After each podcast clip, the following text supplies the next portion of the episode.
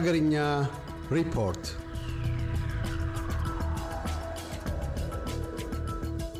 የኢትዮጵያ መንግስት የሚመራበት የሚመራበትን ህገ መንግስት ከጸደቀበት ከህዳር ሀያ ዘጠኝ ቀን ሺ ዘጠኝ መቶ ሰማኒያ ሰባት ዓመተ ምህረት ጀምሮ ለመጀመሪያ ጊዜ ለማሻሻል የኢትዮጵያ ፖሊሲ ጥናት ኢንስቲትዩት በተወሰኑ ድንጋጌዎች ላይ ያደረጋቸውን ጥናቶች አገኘው ያላቸውን ውጤቶች ለሚመለከታቸው ባለድርሻ አካላት ማክሰኞ ግንቦት ስምንት ቀን ሁለት ሺ አስራ አምስት ዓመተ ምህረት ማቅረቡን አስታወቀ። በዚህ የመጀመሪያ ቀን ውሎ የኢንስቲትዩቱ ዋና ዳይሬክተር ፕሮፌሰር በየነ ጴጥሮስ እንደገለጹት ህገ መንግስቱ በአቀራረጽም ሆነ አካሄድ ክርክር እያስነሳ ይገኛል ብለዋል። ህገ መንግስቱ ከተቀረጸበት ጊዜ አንስቶ በተለያዩ አካባቢዎች የሚፈጠሩ መፈናቅሎችና ብሔር ተኮር ግጭቶች እንደ ችግር አንስተው ጠቅሰዋል። እንደነዚህ አይነት ችግሮችን መርምሮ መፍትሄ ለሚሰጥ አካል ማቅረብ የኢንስቲትዩቱ አንዱ ተግባር ነው ያሉት ፕሮፌሰር በየነ ይህን ጉዞ ለመግታት ታስቦ የህገ መንግስት የማሻሻያ ድንጋጌዎች ጥናቶች እየተሰሩ ናቸው ብለዋል። በእሳቸው አገላለጽ ጥናቱ መነሻ ያደረገው ለሀገር አቀፍ ጥናት እንደ መንደርደሪያ የሚያገለግል ይሆናል ብለዋል።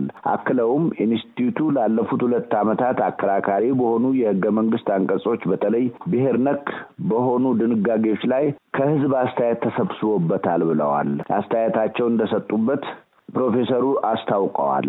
የትግራይ ክልል ያልተካፈለው እየተካሄደ በነበረውና ለሁለት ዓመታት በቆየው ደም አፋሳሽ ግጭት ምክንያት ነውም ብለዋል። በተሰበሰበው የህዝብ አስተያየትም ላይ ብሔር ነክ በሆኑ ጉዳዮች ህብረተሰቡ በአጠቃላይ ጎጂ ፍላጎት እንደተንጸባረቅበት ተገልጿል። በዚህም አብዛኛዎቹ ብሔር ነክ ድንጋጌዎች እንዲሻሻሉ ብዙዎች ማመላከታቸውን አስረድተዋል። በጥናቱ መሰረት ሰባ አምስት በመቶ የሚሆኑ ተሳታፊዎች ህገ መንግስቱ መሻሻል ያስፈልገዋል ያሉ ሲሆን ሌላዎቹ ተሳታፊዎች ደግሞ ህገ መንግስቱ ሙሉ ሙሉ መቀየር አለበት በሚለው ሀሳብ መስማማታቸውን ፕሮፌሰሩ ጠቅሰዋል።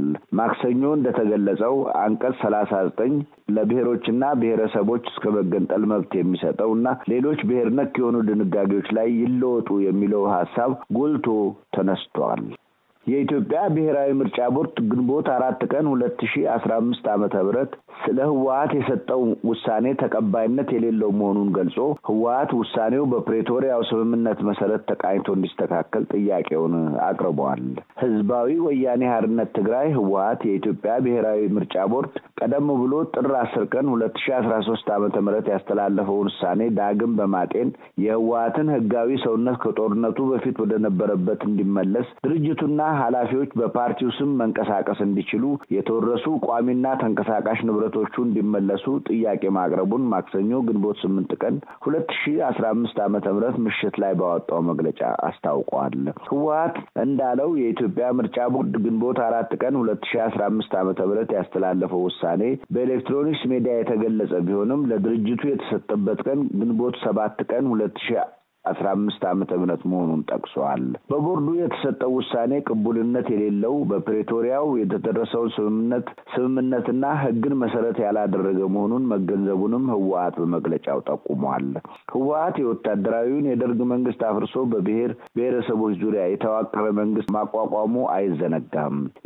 የፕሬቶሪያው ስምምነት በመሰረታዊነት ማዕከል ያደረገው ሰላም ሰብአዊ መብት፣ ዴሞክራሲ፣ ተጠያቂነትና ወደ ህገ መንግስታዊ ስርዓት መመለስ ነው። ከስምምነቱ መፈረም ጀምሮ ህወሀትና መንግስት በጋራና በተናጠል የገቡትን ግዴታና የስምምነቱን ዓላማዎች እየፈጸሙ ይገኛሉ ካለ በኋላ ለዚህም አበረታች የሚባል ውጤትና ለቀጣይ ስራዎቹ ምቹ ፖለቲካዊ ሁኔታ እየተፈጠረ በመምጣቱ ስምምነቱ ዓለም አቀፋዊና አህጉራዊ እውቅና ተሰጥቶታል ብለዋል። ለዚህም የአፍሪካ ህብረት፣ ኢጋድ፣ የተባበሩት መንግስታት፣ የአውሮፓ ህብረትና ሌሎች የተለያዩ ሀገሮች ድጋፋቸውን ሰጥተውታል። ህወሀት ከምርጫ ቦርድ የተቃወመውን ቃል መርጦ ሲያቀርብ እንደጠቀሰው የኢትዮጵያ ብሔራዊ ምርጫ ቦርድ የድርጅታችን ህጋዊ ሰውነት የመሰረዝ ውሳኔ እንዲነሳ የቀረበለትን ጥያቄ በአዋጅ ቁጥር አስራ አንድ ስልሳ ሁለት ሁለት ሺ አስራ አንድ መሰረት የተሰረዘ የፖለቲካ ድርጅት ተመልሶ ህጋዊ ሰውነት የሚያገኝበት ድንጋጌ ስለሌለ ድርጅታችንን ህጋዊ ሰውነት ሊመለስ እንደማይቻል ከፕሬቶሪያው ስምምነት ውጪ በሆነ መንገድ ውሳኔውን እንዳሳወቀ ህወሀት በመግለጫው አትተዋል።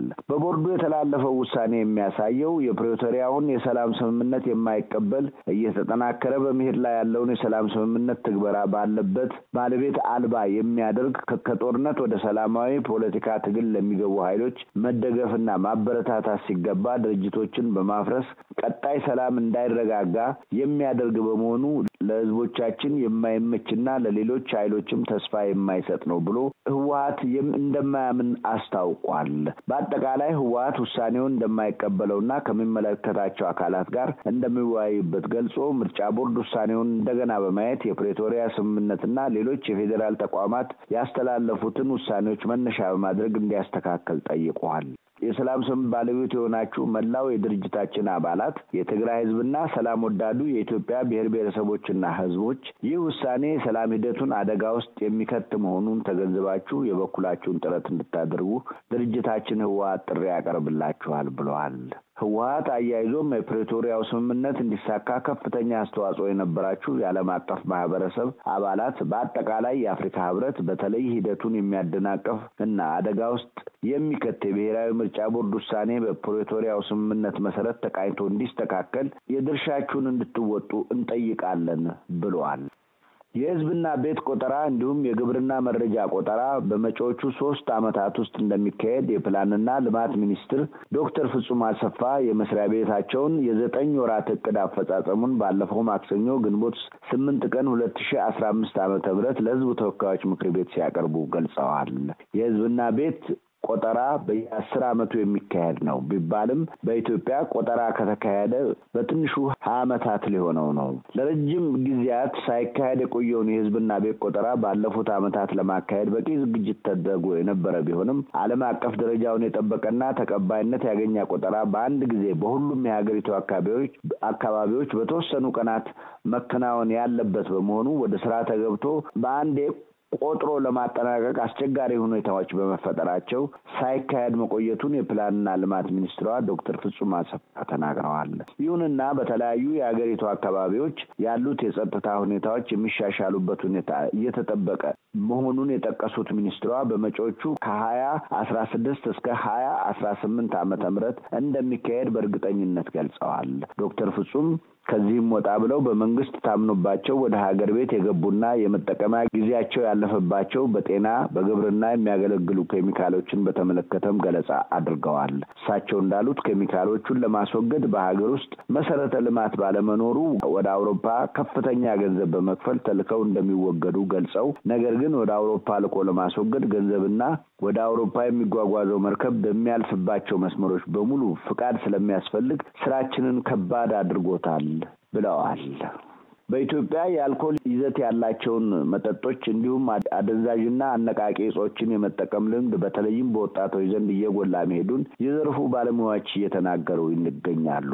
እድሜው ከሀያ ዓመት በታች የሆነ ሰው እነዚህን አነቃቂና አደንዛዥ እጾችንና የአልኮል ይዘት ያላቸውን መጠቀሙ የአንጎል እድገትን ቀጥታ ከመጉዳቱም በላይ እድሜና ጾታ ለማይለዩትና ተላላፊ ላልሆኑ በሽታዎች ለዘላቂ ጉዳት እንደሚዳርግ በየጊዜው እየተነገረ ቢገኝም የመጠቀሙ ሂደት ግን እንደቀጠለ ይገኛል።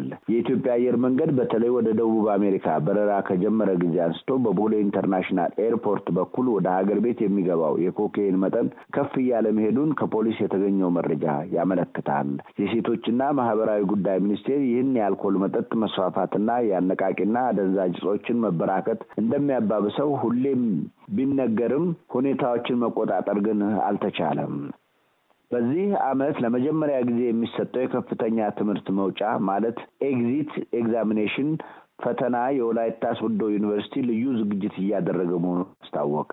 ዝግጅቱ የሚጀምረው በዚህ ዓመት ለሚመረቁ ተማሪዎች የመጨረሻ ፈተናዎችን ለሚወስዱ ተማሪዎች ልዩ ዝግጅት ማድረግ መጀመሩን ዩኒቨርሲቲው አስታውቋል።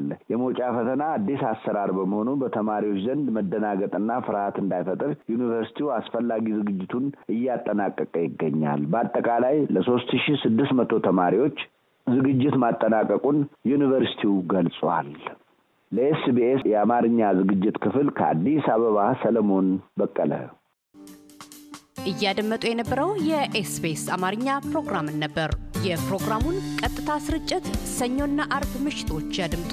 እንዲሁም ድረገጻችንን በመጎብኘት on demand እና በ SBS mobile app ማድመጥ ይችላሉ። ድረገጻችንን SBS dot com dot au Amharic ን ይጎብኙ።